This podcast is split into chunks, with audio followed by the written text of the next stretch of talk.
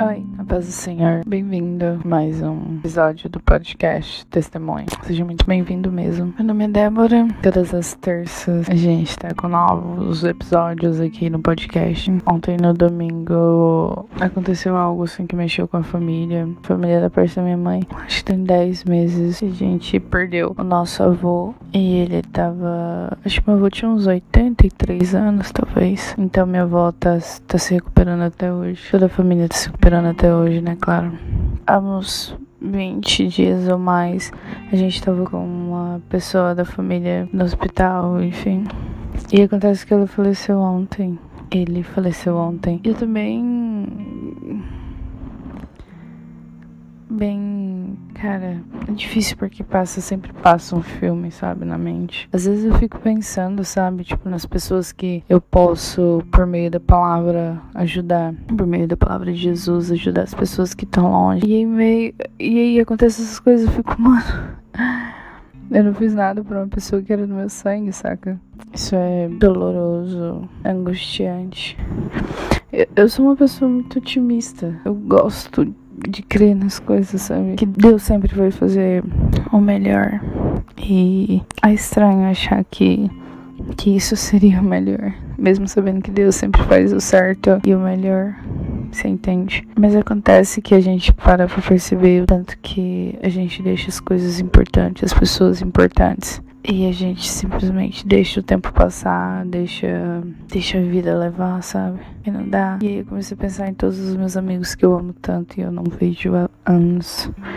E aí eu começo a pensar tanto que eu poderia ter falado para eles alguma coisa e eu simplesmente não falei, sabe? E isso é muito perigoso, cara.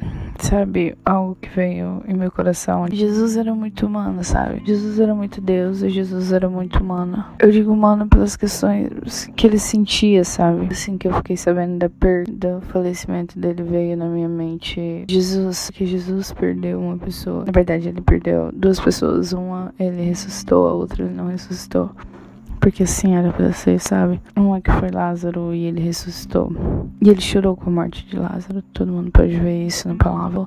Mas teve um que ele não ressuscitou que foi João Batista. A palavra diz que quando ele ficou sabendo, ele, ele se retirou porque ele ficou triste, óbvio. Ai, cara, isso é muito sinistro. Eu nem sei muito o que falar nesse podcast, mas sabe um, um dos erros que a gente comete, na moral? Tipo, um, um, erro que a gente sempre comete, eu até comentei isso com, com outras pessoas, com a minha mãe, enfim, que a gente acorda, cara, todos os dias achando que a nossa vida não tem fim.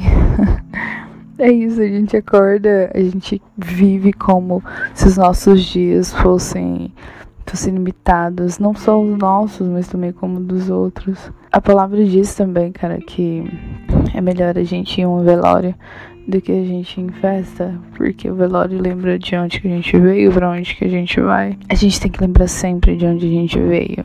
A gente tem que lembrar sempre para onde a gente vai, sabe?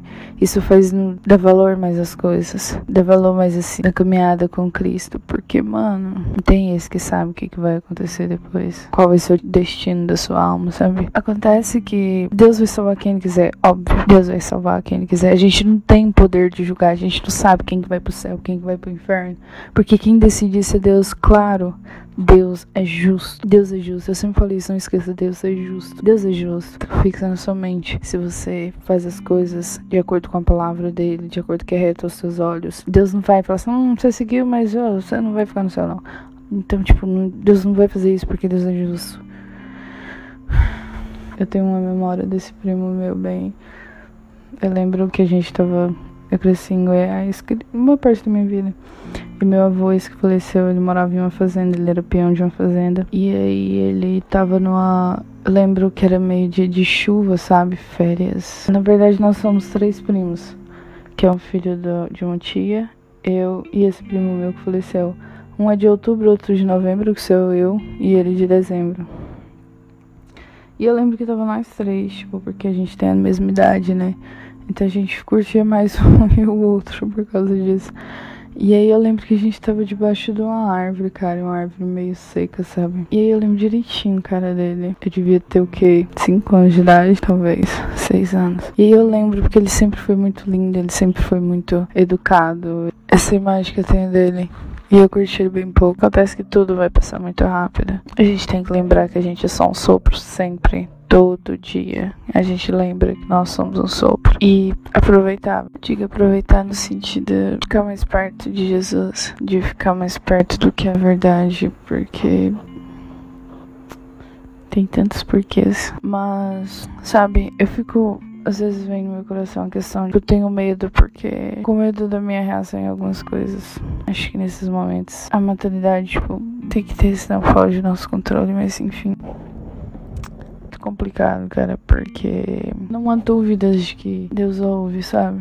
Deus ouve, Deus ouve seus filhos, isso, isso enfim, todo mundo sabe disso. Bom, espero que saibam. As nossas orações, elas não são lançadas no, no espaço sideral, velho. Deus ouve. Enfim, Deus ouve, isso é fato. Desculpa, eu não sei muito o que falar. Mas eu sei que Deus é Deus na vida. E Deus é Deus na morte também.